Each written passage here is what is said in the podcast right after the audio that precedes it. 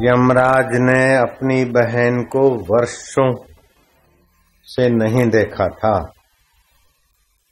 दूतों को बोला, जाँच करो मेरी बहन। मुझसे कई वर्ष पहले बिछड़ी है। कहाँ रहती है? गुप्त चरो, खोजो। खोजते खोजते गुप्तचरों ने गुप्त समाचार लाए कि यमी देवी, यमुना जी आपकी फलानी फलानी जगह पर बहन है।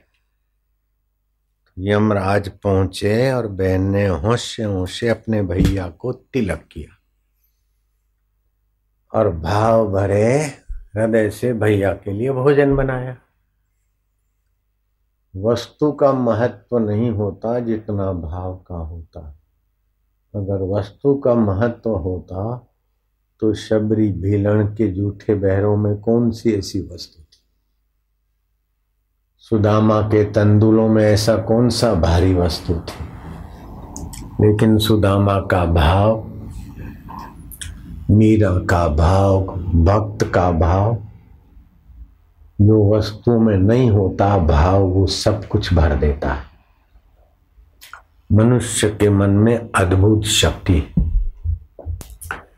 जो है चीज़ वस्तु तो मनुष्य मन के बल से उसको ला सकता है। क्रिया के बल से, भाव के बल से ला सकता है। अगर नहीं है तो मनुष्य के मन में इतनी ताकत है कि वो वस्तु को पैदा करके ला सकता है। तो महात्मा संयमपुरी के देवता यमराज अपनी बहन से भोजन आदि पाकर बड़े तृप्त हुए। तो बहन बहन, जो मांगना है तो मांग ले।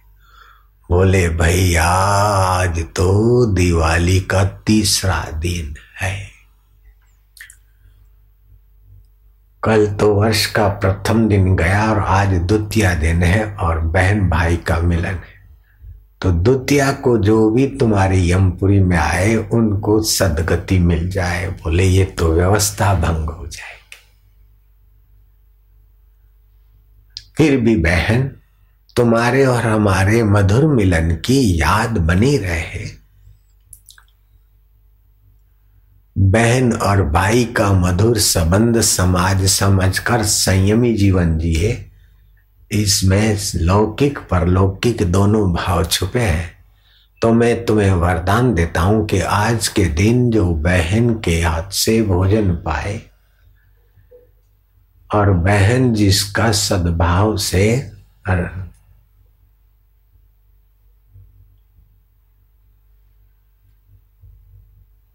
करे।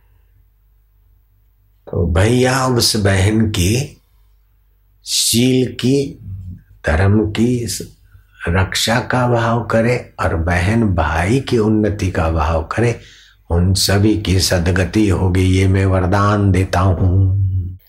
तो कहने का तात्पर्य यह है कि आपके आत्मा परमात्मा स्वभाव को जब तक नहीं जानेंगे तब तक भगवान श्री कृष्ण अर्जुन के सामने थे तो अर्जुन के दुख नहीं मिटे, भय नहीं मिटा। जब भगवान ने अर्जुन को सत्संग के द्वारा अपने आत्मा परमात्मा का ज्ञान दिया तो अर्जुन का दुख टिका नहीं। तो भैया दूज का एक भाई बहन का ये निर्दोष, निष्काम भाव को बढ़ोती देने वाला पर्व आज है। लेकिन इस पर्व के पीछे भी अपने चित्त को विकारों से बचाएँ। पड़ोस की बहन के प्रति कुभाव जाता था। हाँ, रक्षाबंधन महोत्सव अथवा भाई दूज। बहन आज तेरे घर भोजन करूँगा।